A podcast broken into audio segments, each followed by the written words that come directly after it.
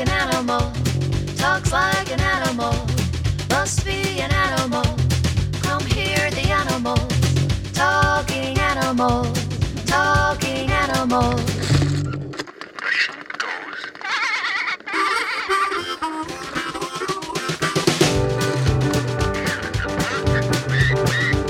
It walks like an animal, talks like an animal, must be an animal. Come hear the animals, talking animals, talking animals.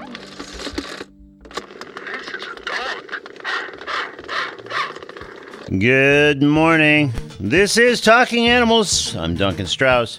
My guest today is Paula Poundstone, the veteran comedian, perhaps best known these days as a regular panelist on NPR's weekly quiz show. Wait, wait, don't tell me. She's also what could be described with some understatement is a pretty fervent cat enthusiast. For much of the 37 years she's been doing stand up, she's often talked about cats on stage, and she certainly has a house full of cats these days. In an interview we recorded yesterday, we had a truly sprawling conversation that touched on a slew of topics, including ones you'd expect, like cats and comedy, and ones you wouldn't anticipate, like the serious threat she thinks computers and other devices can pose to kids, with first-hand knowledge gleaned from when her son developed a serious electronics addiction. We'll hear that conversation in a moment after a note that later in the show, We'll speak very briefly with Stephanie Paquin, the founder of Passion for Pits, a St. Petersburg based rescue that, as the name suggests, is passionate about saving pit bulls. They're also the organization promoting a forthcoming Tampa screening of The Champions, the documentary examining the pit bulls rescued from Michael Vick's dogfighting ring and wider topics as well. That's going to be showing May 2nd at the AMC Westshore. Right now, let's get to the conversation I recorded yesterday with Paula Poundstone on Talking Animals. Welcome back, Paula. Thank you very much, Duncan. So nice to be back. Yes, well, there are, of course, a bunch of things I hope to discuss with you. Uh, but given the nature of the show, it's practically mandated that we start off talking about cats. And the last time I, we spoke in 2012, the feline population, I believe, in your home was 16 cats. Well, our census is down a little. oh, yeah? Where, where do we stand at this point? We're at 14. Wow. Okay. I suppose there's probably some sad stories that go with the uh, altered. Well, uh, it was, you know, it was the older members of the pack that, uh, you know, that lived a rich, full life. And, uh, yeah, yeah. So, uh, um, yeah, so now my cat Clue is the oldest, the whiniest.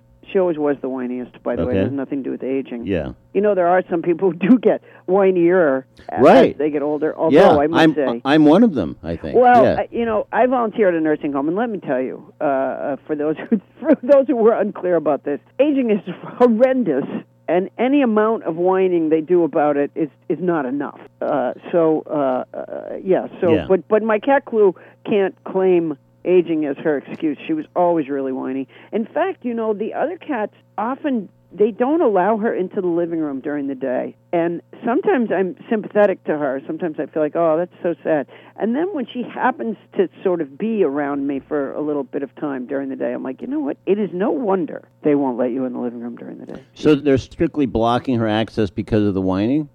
I don't know why specifically. I don't know. There's I some see. cat reason. But if I were a cat, for me, it would be the whining. I see. It's, not, it's certainly not her looks. She's a lovely calico. Yeah. Now, is any other of the uh, the 14 also blocked in that same way, or just Clue? just clue. There is a couple who recuse themselves.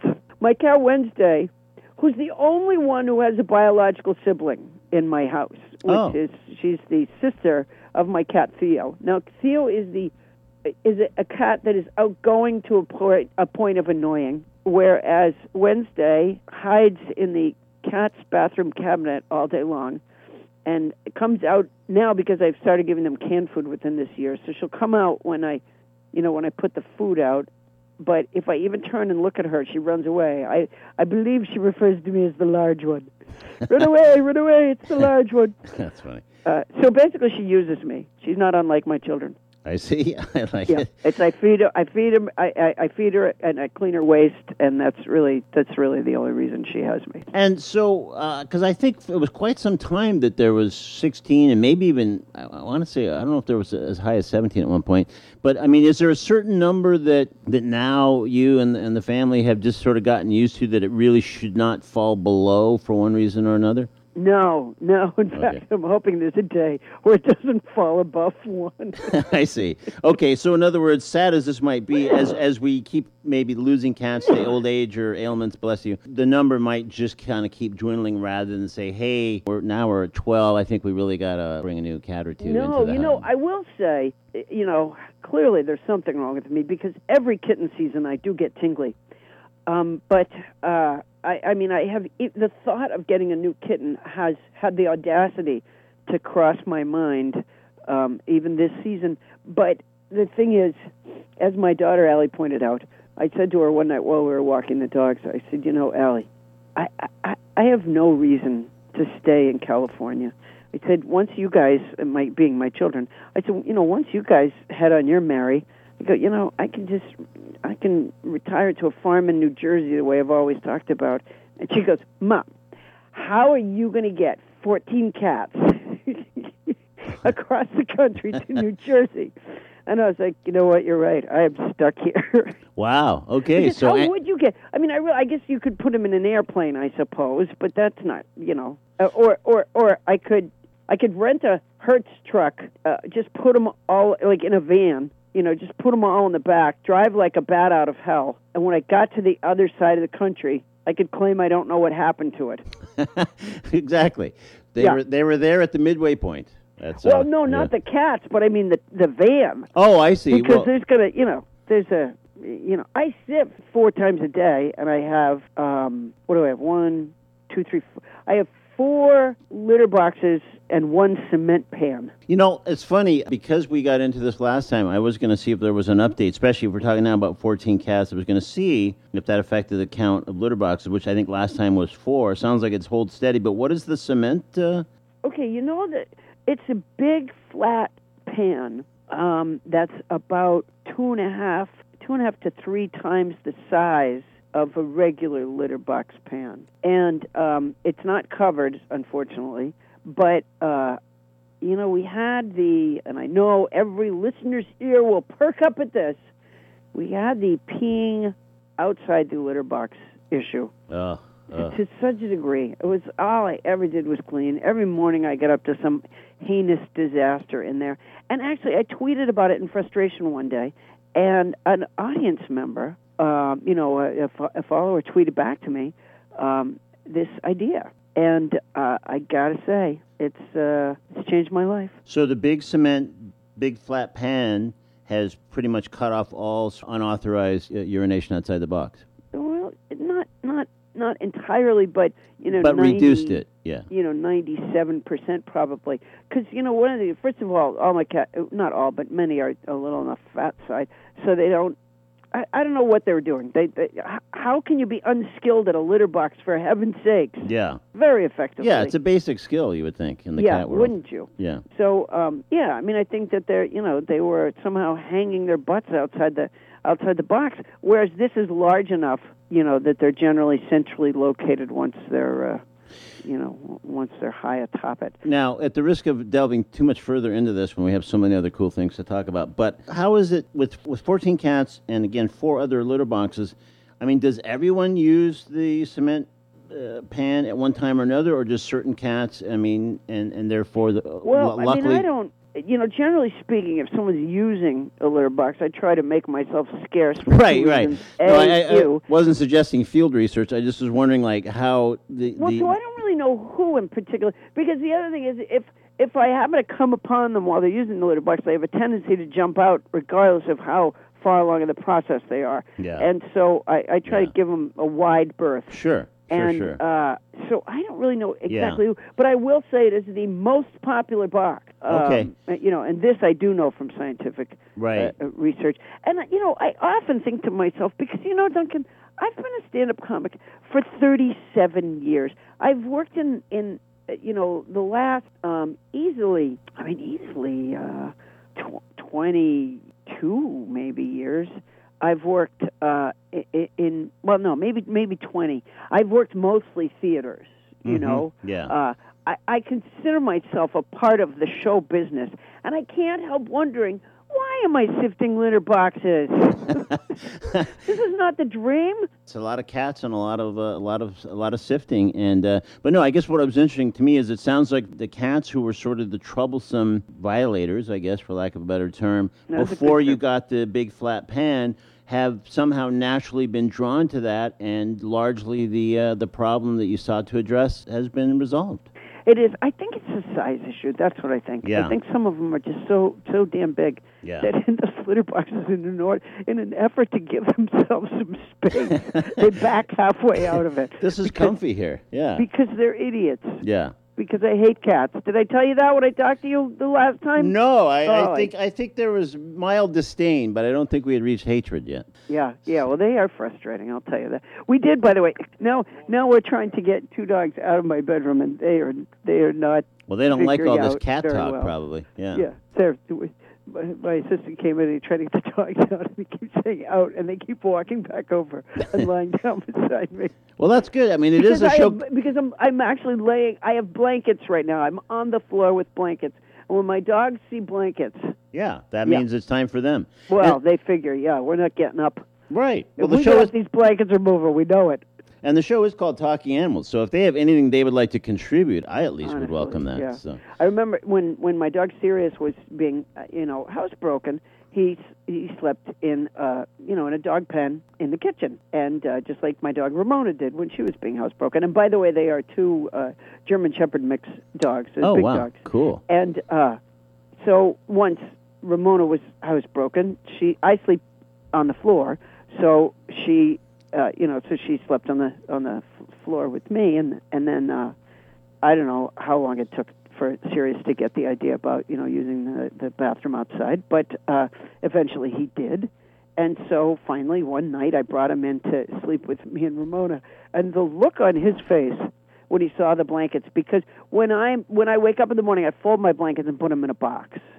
So the, it's, he had never seen a bed before. The look on his face when he saw blankets, you could tell he seemed to feel what's the word? Uh, uh, um, you could tell that he put it together that he'd been in that cage all those nights.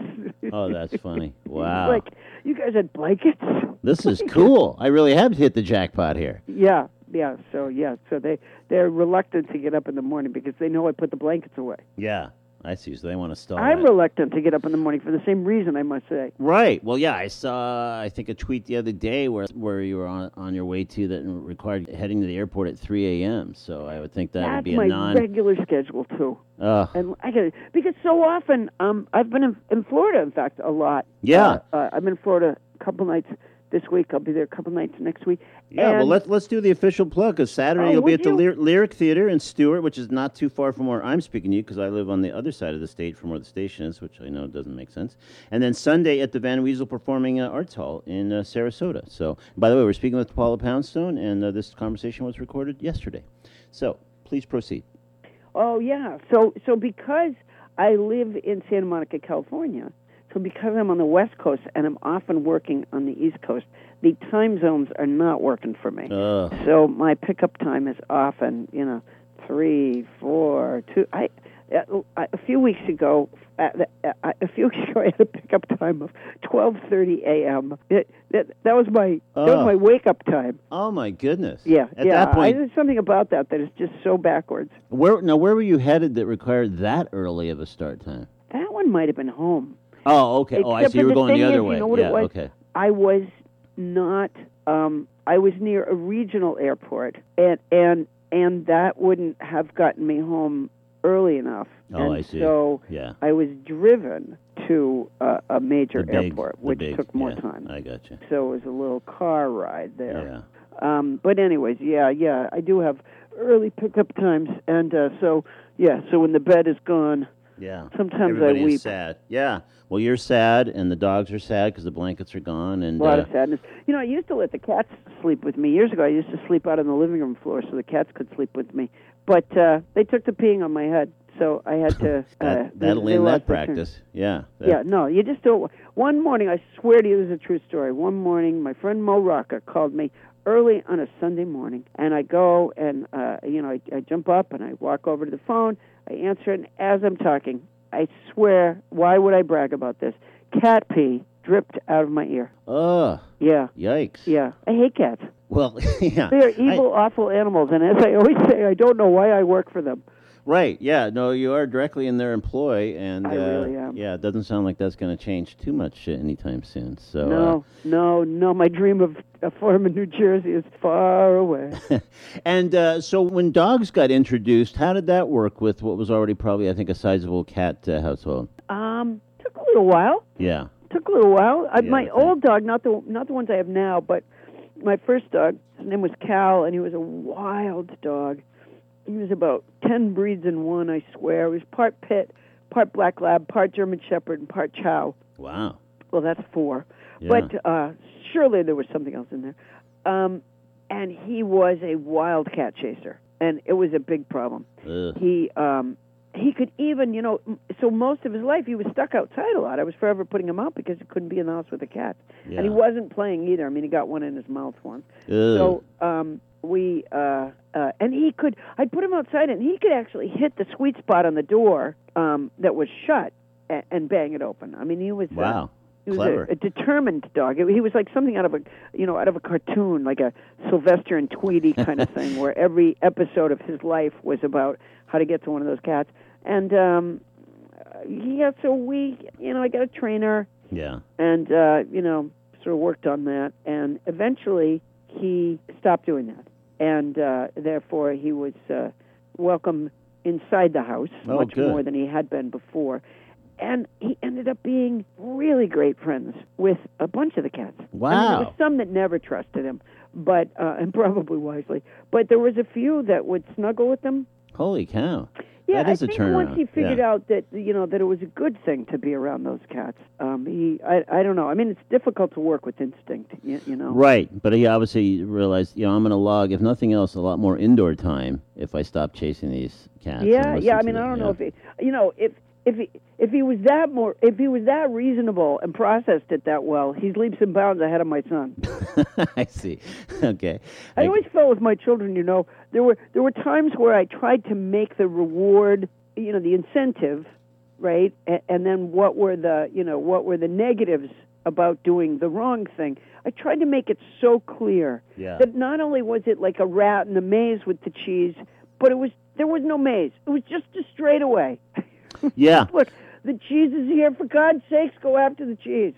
Yeah, it's amazing how you can think how clear the message is being transmitted, and yet on the other end, what uh, is actually being received, and and the uh, the disparity between those two. Yeah, the- yeah. There, well, there seems to be an enormous amount. Yeah. Speaking of which, it is a lot. Well, I mean, not that, not well. My old, my middle daughter sometimes helps out with the litter boxes when she's home, um, and she'll occasionally feed the cats or something.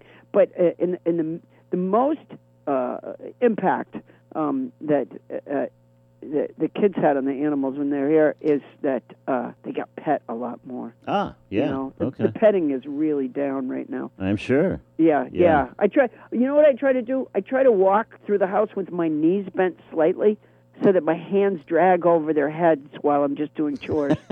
I see. So just sort of peripheral petting. Yeah, Yeah. yeah. Because otherwise, like my dog Sirius, uh, is he's made this very bad determination.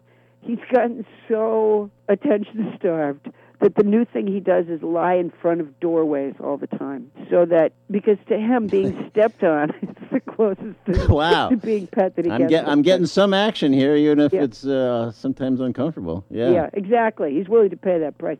And you know, I've I've lost my peripheral vision, and so often, really, truly, I don't see them. So it's a really bad approach that they're taking. And when my hips get brittle, uh, you know, I'm going to be on one of those commercials as a result of those damned animals. And uh, you know that reminds me about seeing them and not seeing them. You know, I think when, when on the show a, a few years ago, we spent more than a little time discussing the Poundstone Diner Cam, which was sort of trained on the cat's Oh. food bowl and water and pro- provided like a live feed to their website. What what uh, gone? what happened? I loved the diner cam. So- so did happened. I, yeah. it was a tragic. Uh, it was a tragic loss. Okay. and this is important for you to know as you have a son. Mhm. Um, my son, who is the love of my life and the bane of my existence, my son uh, developed very early on. I put him in front of a computer when he was three, and uh, and that was stupid. But I didn't know any better because those silly machines were, were you know, came into our homes and our families and our schools under the deceptive cloak of the word educational. So I thought I was giving him a leg up, teaching them to use a computer and blah blah blah. Sure. Um, well, it turns out that those screens are very, very bad for a developing brain, and uh, they're not great for developed brains either. I think everybody I know that uses a, a computer feels some amount of um, you know, compulsion towards it. Uh, Yeah. That that sort of constant pull that you need to check this and check that. Even though when you really stop and think of it in the cold light of day, in fact, you don't need to. Um, it's just it becomes habitual, becomes uh, somewhat addictive. And in Thomas's case, my son, who is now 17, um, he developed a very severe electronics addiction, and I had to take the I had to take the uh, cat cam down because uh, um, I couldn't because it was out in the kitchen, and uh, he just couldn't have electronics around him anymore. Wow. And so uh, yeah, the so- poor guy has lived in a tent for the last year. He um, first he was in Utah in a tent for a while, and now he is in Virginia. He goes to school, but he lives in a tent so that he can't have any access to Wow. uh, computers. Yeah, and you know when I went to look for a program that could help him, um, I you know I had to hire a guy that you know that's it's every every every once you reach this level of desperation, everything you do that you hear there's a big ka-ching somewhere. Um, so I had to hire what's called an educational consultant, and he um, uh, is a guy who's supposed to know the the schools and the programs around the country. And uh, this is what you're paying him for is this expertise. yeah. And as far as this guy knew, and I suspect he was right, there were only two two programs in the entire country that didn't use electronics as either rewards or some integral part of what they did. And uh, one was in Texas and one was in Virginia, and I opted for the Virginia one. And there, the poor guy is living in a tent, and he's doing much much better. But he's been without electronics for uh, a year. And so, as part of shaking that addiction, how much longer than the year do they recommend is necessary? Well, you know, they don't exactly recommend anything. The Okay. truth is, this problem it, it, it, in electronics addiction, uh, and it can be ca- some people call it, you know, screen syndrome or so. There's different words for it, but you get the idea. It's the Mm-hmm. Yeah. same thing. Elec- uh, electronics addiction in in South Korea and China, this is considered the number one threat to their public health. And the truth is, it is the number one threat to our public health too. It is the spoke in the wheel of many health problems. But we don't wake up and smell the toast here. Um, I think we're so addicted that we refuse to acknowledge the damage that it's doing to our schools, our family lives, and, and our health in general uh, as individuals, our social lives, Yeah. our sense of, you know, the, electronics have the nerve to steal the word connected. But the truth is, the more quote unquote connected someone is on a computer, the less connected they are, um, you know, uh, uh, really with their, you know, with their hearts to their to their uh, fel- fellow men. And so there is no protocol here. And I don't know that they have the right protocol in China, but to China's credit, they have a lot of rehabs for the problem. I just don't know that they've solved what the you know what the uh, what the key is to, to unlock the problem. In mice, overstimulation of the frontal lobe is irreversible, and it, with people, I don't think they really know yet. It's it's too new a problem. So uh, I, I so the answer is I don't really know. yeah. Um, he, he's, he's, I brought him home for a visit a couple of weeks ago uh, for the first time in a year, and he seems much better. Um, Yeah, but, well, I would- We'll, but we'll see. People have the nerve to say stuff like, "Well, it's like a food addiction." uh, Because you still have to have it. It's not remotely like a food addiction. Yeah. What's the matter with you? If you don't eat food, you die. If you don't use your computer, you may be slightly inconvenienced. Yeah. Well, it's interesting too that there there are obviously these real gradations. I mean, your son obviously got to the point where he felt like, okay, this calls for serious uh, action, and, and sending him to one of these two programs. It's like heroin. It was not. It was. Yeah, It was. It but was I mean, if, you- if you have kids uh, anywhere, in, well, my guy's twelve, and we have this concern all the time, and and you just don't know, like where in that sort of continuum of okay, well, this seems like too much, but uh, how do we cut it back, and where do, where does it start to get into the area where your son got to? I mean, Here, you know, okay. Here's my. It, it, the truth is, it, it is. It, it, it's a danger for for every kid, and it's um, it, the very idea that you've thought about it tells you right because you've seen a behavior already that says to you, hmm, this is not this is not the kid we used to know, or this is not right. Yeah. So you're already in that area. Yeah. You're, you're right. There's no value. There's zero value to a video game. Yeah. Zero, none. If you found out that Monopoly might be putting your kid at risk for, uh, you know, for for for for addiction, for brain damage, basically, right? If you found that out, would you hesitate for a moment to take Monopoly off your shelf? Of course you wouldn't. For some reason, the computer gets a pass. It's people try to find virtue in it. I've told people the it, harrowing, harrowing stuff that we have been through with this with this horrible problem. And and and sometimes they look at me like as if they didn't understand a word I said, and they go, "Yes, but it's good for hand-eye coordination." Like, really? I, I, you know, I'm aware that as a country we're behind in math and science. I've never once heard that we have a deficit in the area of hand-eye coordination, and and it's it, unless you have a severely disabled child, there's not a dinner table in the country where where a kid is randomly tining themselves in the side of the face with their fork to such a degree that one parent must turn to the other and say, "I think it's time for World of Warcraft." we have to send him to a program as well. Yeah, But, yeah, uh, no, it's a, yeah. I'm telling you, it's Yeah. a useless. Uh, video gaming is a is a dangerous and useless activity. It is not sharpening your kid's brain. It is not uh, like a helpful way for them to learn, so, a fun way to learn. It's none of those. And in our schools, if you look at a graph of the proliferation of electronics in, in the home and in the schools, obviously it shoots almost straight up. If you look at a graph of the SAT scores, it goes the opposite direction. It has mm-hmm. not increased educational outcomes. And we are, you know, people keep talking about, well, my kids need it for the future. Your kid needs their brain for the future. Uh, and, and, and you, you know, once you lose it, it's not like baby teeth. You don't grow your second brain. So, I'm so gonna- therefore, we had to move the. Uh, Well, no, no, I, and I, I, if you'll hold for a moment, I'd like to conference in my son so you can, uh, you know, make your. I'm uh, telling you, you yeah. have to follow your instincts, and the answer is not to titrate it, not to not to narrow it, not to bargain more, because the bargaining thing. It, I mean, I, I I swear to God, I was suffering, uh, you know, from. Uh, uh, just bargaining brain after a while. Yeah, Everything. yeah. You'd have you'd have thought that my son was some sort of high end dealer, you know, the way he could ratchet me down, you know, and the constant. I, I suffered from, you know, negotiation exhaustion most of the time. There's no reason to negotiate. Get rid of it. That's the answer. All right. Get rid of it. And if you and you're and the schools that insist, uh, you know, uh, there's some schools that are still trying to put them in to the school. They're still trying to to use electronics more as opposed to um, getting rid of them. Uh, you can opt out um, from. You can tell your school that no, no, no, my son needs uh, textbooks. Yeah. Um, you can do that, and, and you can get a doctor's note. And you know, uh, most pediatricians, uh, it, well, pediatricians, uh, the pedi- pediatric, uh, I don't know, association or whatever it is, they say no screens before three at all, zero, none. But you know, I.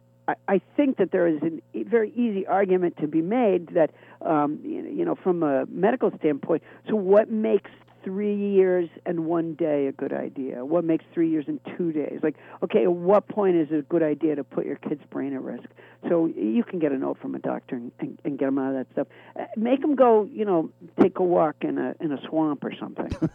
Okay. I- I was gonna say I, a like the the sounds of that in, in a couple ways. Florida. Yeah, exactly. Somewhere in the Everglades or whatever. But uh, again, this is Talking Animals. I'm Duncan Strauss. My guest is comedian Paula Poundstone. Heard many Saturdays on NPR's Wait, Wait, Don't Tell Me. She'll be performing Saturday at the Lyric Theater in Stuart and Sunday at the Van Wezel Performing Arts Hall in Sarasota. This conversation was recorded yesterday. Now, on the flip side of this, at least as, as far as grown up computer use or screen use, you really seem to have taken to social media, Twitter uh, in particular. What, what do you like most about tweeting? Well, I love the idea of thinking of jokes and telling them to people. I I I, I like every form of that. Um, when I first saw Twitter, I must tell you, I, I, I a friend of mine showed it to me, and I said, I thought to myself, well, that is the most stupid, egocentric thing I've ever seen in my life. and uh, having said that, I will say I enjoy it very much. Um, I, I, you know, I've traveled for many, many, many years telling my little jokes, and Yeah. I, I was always an avid postcard writer um, because I didn't have a travel companion with me. And so when I would think of something, I'd be someplace and something would strike me as funny, where, you know, normally you'd elbow somebody and go, hey, look at this, and then you'd say something about it, right? I never, I didn't have anybody with me to do that. And so I wrote, you know, I would make a note of something in my head, Mm-hmm. um, and then when I get back to the hotel, you know, I'd write a postcard, a joke, basically. Sure. You know, Yeah. uh, maybe I might write a little more than that on a postcard, but basically it was that. I thought of a funny thing, I write it down, I send it to them. So to me, and then I always had this thing where I couldn't remember if I had sent the postcard or not, or if it was I called postcards in my head. um, it, it, sometimes they never made it out of my head. So Twitter is a great it's a great receptacle for postcards in my head, and uh, and then like I, I had been doing it strictly for you know strictly for amusement, to stri- you know just because I thought it was fun to write jokes and and send them out there. Yeah. Uh, and then, of course, the horrible, you know, self promotion beast, uh, you know, lumbered into the picture. My manager said, "Well, you know, if you have followers, you should tell them where you're going to be." Oh, Is that how is that how she talks exactly, or, or Not really, okay, no. right, okay, No, Yeah. um, but I, uh, you know, I do this, you Right. know, my female voice, and For sure. the, and then there's the male voice, which is really a lot more like my regular voice. I see. Um, I, I swear, my voice gets deeper every day, and I'm not a smoker. Uh, Hmm. I'm, I'm, I'm, you know, Suzanne Pleshette at least smokes for heaven's sake. you could explain that. Yeah. yeah. yeah, For me, I don't, I don't know. I, I think it's fur balls. well, I, I have, I've had a chronic cough for 20 years, and sometimes I'm fairly certain I have a kitten stuck in my throat. There you go. So okay, so your manager said, okay, beyond yeah, beyond said, just yeah, you should let people know where you're going. You know, so then came the thing where you're like, oh, you know, on Saturday, the blah blah blah, I'm going to be at the blah blah blah, Yeah. which is my least favorite use of Twitter, honestly. But it does make sense that if um, you know, and then really in the business, uh, the show business, um, uh, you know, the the, the live performance business, Yeah. um, social networking has usurped uh, some other forms of uh, promotion, and so it it sort of makes sense that Yeah. you would use it that way. But I like to give people content. You know, I like to make sure that I'm I'm putting out uh, funny jokes. I pride myself in never having said, you know, I'm in the shower. Um, it's if if it, I I almost always write jokes. There was one time about a month ago that I wrote like a serious thing, which was I apologized to my Twitter followers because um, when when Donald Trump came onto the you know the the campaign scene, yeah. I just made jokes about it. And it dawned on me at a certain point that that was how a lot of us handled it. You know, we just made jokes about it, and the media just sort of covered it because it was ratings. And we, no one ever thought that what has happened would happen, and we therefore we are uh, those of us that took this stance um, uh, bear some responsibility uh, for what's happened, which is that it should have been stopped a long time ago. Yeah. Um, but we weren't taking it seriously.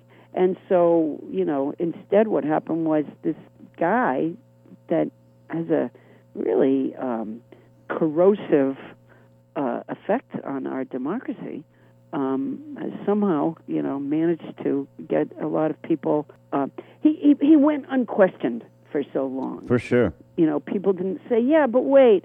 Except for I got to say, I mean, I'm I'm I'm a Republican, and personally, I I feel the burn. But um, uh, I got to say, I I came away actually admiring uh, Jeb Bush, which are words I never thought would cross my lips. But he was the one candidate who said he, it wasn't a ma- he didn't join in name calling. He didn't talk about you know size of somebody's hands or any of that foolishness. Mm-hmm. He simply said, "Hey, we don't. That's not American. We don't do that." And and and he really did call him out a few times. Yeah. You know, Yeah. on on uh, and you know when you do that with with Trump, he is a little bit animal-like in that he, you know, he he lashes out. Oh yeah. he's he's not just animal like he's feral. Yeah, no, he, he is, and and it, you know, he lashes out, and and they're very personal attacks. For it's sure. not about he doesn't he doesn't say, well, look how my policy is different than Jeb Bush's policy. Right. It's not that. I mean, no, that kind like of lashing look, out. Is look how low energy the guy is, or you know whatever it that right Yeah, yeah. or or whatever you know Yeah. or look at the you know how this guy's wife looks or whatever. yeah, for sure. um and so it's scary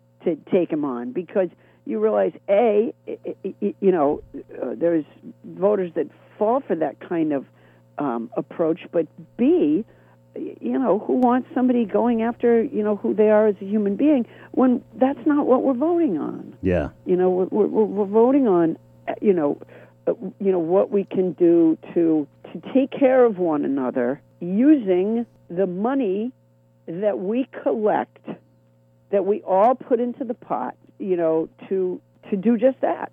What's the best way to do that? That's all that we're voting on. We're Yeah. not voting on anybody's size, you, you know, or all Mhm. that other stuff. yeah, It's- It's all about how are we as a group gonna uh, gonna decide to use this money that we all put together so that we could you know so that we could take care of one another and, and uh, uh, yeah and, and and I don't think that Donald Trump has given that idea even a moment's thought. Yeah. Well, I think as we've learned and seen, as he's done more, more and more in-depth interviews and had interviews with editorial boards of newspapers, etc., uh, there hasn't been a whole lot of thinking about any sort of policy or anything beyond just No. the Well, you sloganeering know, and uh, uh, attacks. Speaking of animal talking, yes. All right, okay. And I realize that this does not necessarily move. I'm not a person who talks about people's looks and stuff because it doesn't. It's because it has nothing to do with what the point of the election is. But having said that, he does make this kind of goldfish face sometimes. Oh yeah. He tilts his head back and makes this sort of mawing. I don't know how to describe it, but he makes like a goldfish face, and then he lowers his head again, and he does it in the midst of a sentence, and he never seems to acknowledge that he stopped talking and did this odd gesture for a minute. Yeah. you, you know, He's Uh, he's it strikes me, punctuating. honestly, as some sort of uh, manifestation of a, of a disability of some sort, like a like a mental problem of some of some sort. I was uh, just saying to an audience last night. I did a benefit for my my children's elementary school that they no longer attend.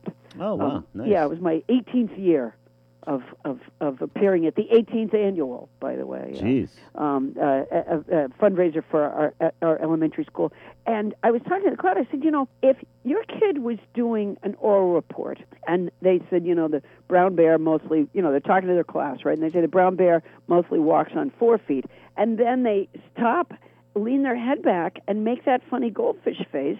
And then, just as if nothing happened, they go, but sometimes they walk on two. If you didn't get a phone call from your kid's teacher recommending some testing of some sort, that teacher's not doing their job. But this guy, I don't know. He just he he has an unusual. He he's a little bit like a computer Yeah. in that well, he gets a pass, even though uh, there's nothing about him that offsets the threat to our to our health. Well, and, and it does seem like the jig may more and more seems to be up a little bit. I mean, I think people gave him a pass and then realized, hey, this isn't just a yeah, big but still too late. Yeah. Oh, absolutely, absolutely. Because yeah. a a he sort of woke a sleeping beast in a lot of people. Number one, Yeah. and number two, because they already winnowed down their choices uh, uh, to such a degree um, in this sort of odd bloodbath of a primary that it's not that they, they don't have a they don't have reasonable choices anymore either. For well, I don't know. In my Yeah. opinion, Kasich would be a reasonable choice, but but you know what I mean. The the, the damage so got done, um, and also, I mean, to me, he's neither here nor there. I don't even care about him at all. What I care about is that he managed to get a room full of uh, uh, you know rooms full of people.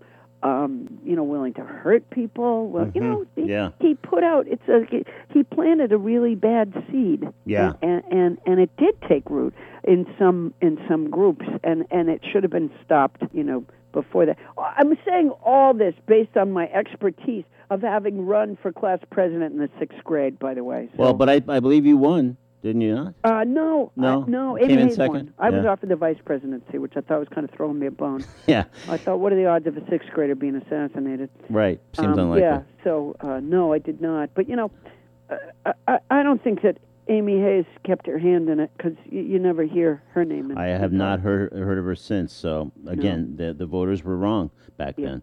Once so, again, the voters were wrong. That's right. But uh, and then on the other side, uh, I know that peri- I mean periodically, at least your tweets are kind of laced with some political observations. And I think it was just a few days ago in the in the wake of the whole "who's qualified" thing. I think Oh, you tweeted, "Dear Hillary and uh, Bernie, you're both qualified. You also both need a nap," which I thought, and even more succinct than 140 characters, really kind of said it all. Yeah, well, you know, you do get some insights when, uh, having parented. Yeah. You know, Yeah. you do. Well, you can see when somebody needs a nap. It is true. You know, these these contests have gotten so much longer as the years Yeah. have gone by, and the human condition has just not evolved with enough strength. I, this is this is. It takes on a "they shoot horses, don't they?" quality after a while. Um, who could go this long doing what these people are doing without sort of losing a little emotional well-being at a at a certain point? And I do think that uh, I, I mean I have to say honestly for for all the candidates, it's stunning uh, how much uh, you know. I mean, I usually go out to tell my little jokes. Generally speaking, it's Friday, Saturday. Yeah. And then since my son has been away, I, I you know, I, I, I've sort of thrown it open to Thursday, Friday, you know, like three nights a, Mhm. week. Yeah. And uh, the difference in three nights from two nights, it is exhausting. I mean, it's exhausting. I, Yeah. I walk around in a state of exhaustion all the time. Because then when I'm home, it's not like I'm not doing anything. I do, you know, promotion and and uh, I'm doing everything that needs to be done in order to get out on the road a day earlier. Right. Uh, again. Yeah. And so I look at these people and I go, my gosh. I don't. I can't imagine how they do it. So clearly, they've. Once we get into the, you know, you're not qualified. No, you're not qualified. Then we've run out of steam. Right. Well, you know, something you just mentioned about when they when they were doing that, and then you tweeted about you, you also also both need a nap, and then you said being a being a parent uh, helped you identify that. Social media, how we identify ourselves and how we see ourselves can be significant. In your Twitter profile, you identify yourself as mother, stand-up comic, uh, wait, wait, don't tell me, panelist, author. But mother is first. So I'd be really interested to know, like, what uh, over these years, what what has being a mom m- meant to you? Well, I mean, responsibility-wise, it's obviously on the top of the list. I mean, Mhm. life can get a. People will get by without me telling my little jokes. Um, but I, I mean, on the other hand, the audience is my best friend. It, it's a it's a balance, and of course, if I'm not working, I, you know, how do I, you know, how do I uh, afford, uh, you know, you know, luxury like like spinach?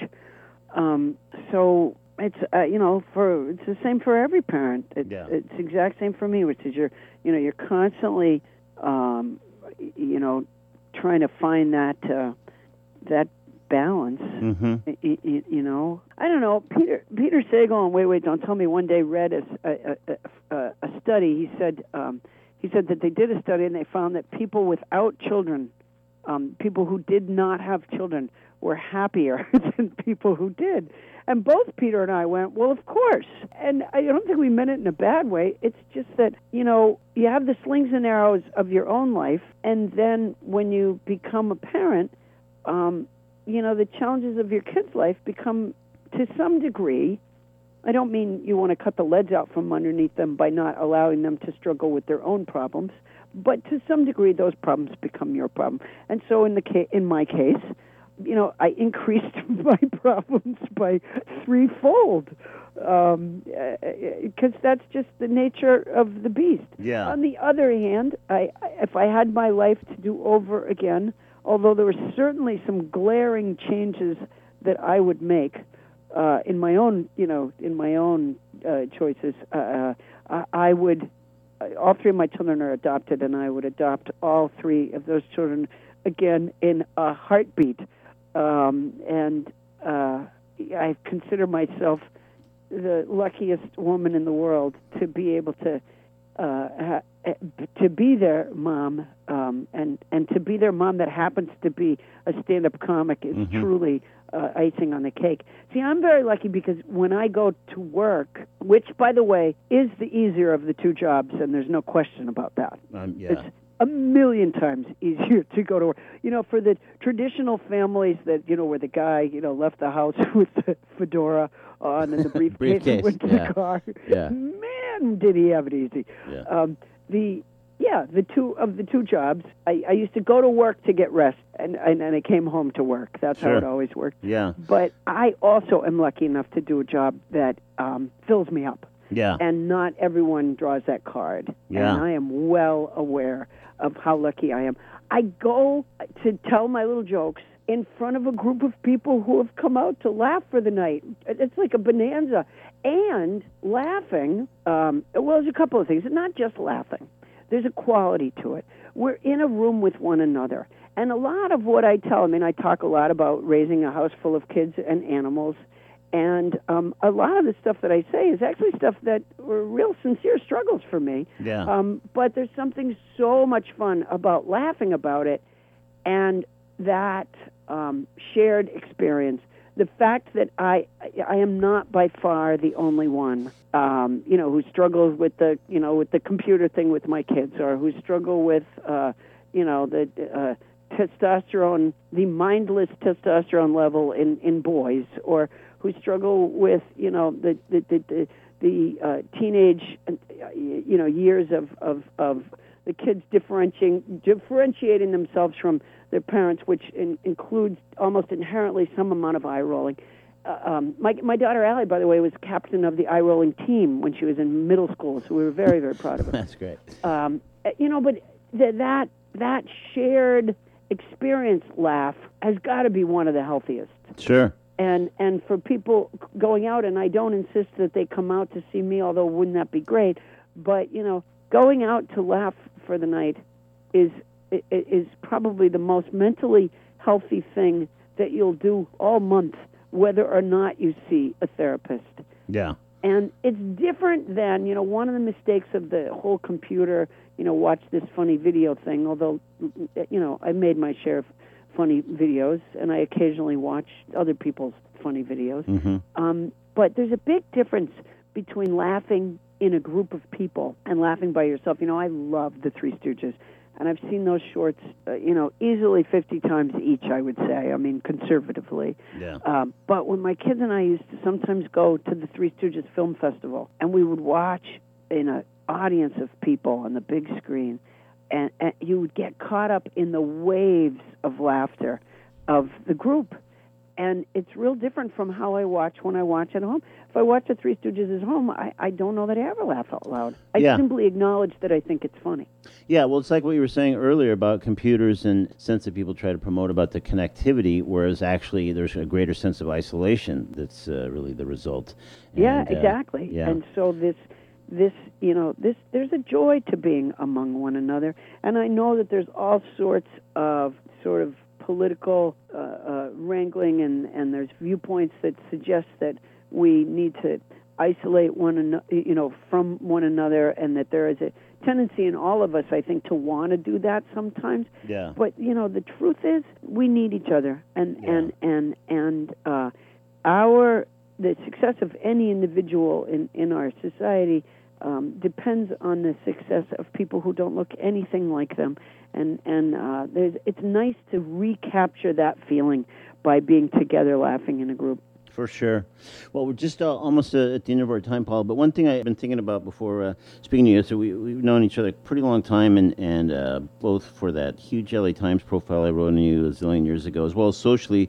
We discussed back then you're being uh, estranged from your family, and it was pretty deeply estranged, as I recall. And, and in fact, I remember one time we were at brunch doing an interview or something, and, and you were looking at a menu of baked goods and said, you know, my mom makes great cornbread. It would almost be worth speaking to her.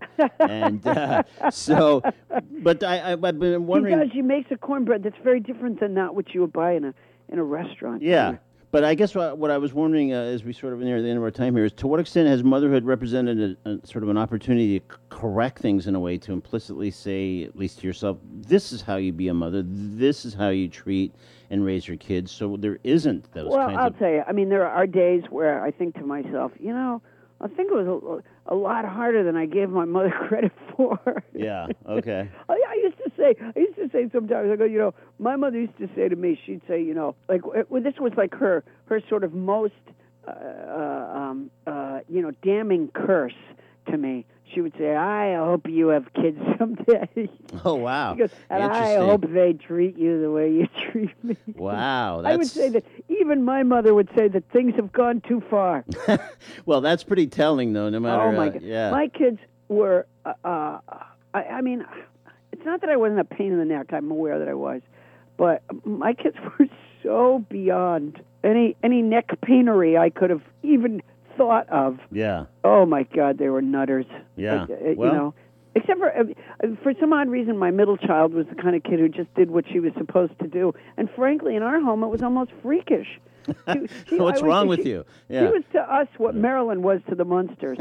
because in truth, I was a lot more like the other two. You know, Yeah. I, I was onto them at every turn for the most part because I because uh, they were a lot more like me. Whereas Allie, my my you know my college bound child, we just couldn't figure it out. Seems yeah, yeah. something's She used to write her assignments down and then do them. Wow. that? That- yeah, uh, yeah, yeah, that- it that's- stunned us.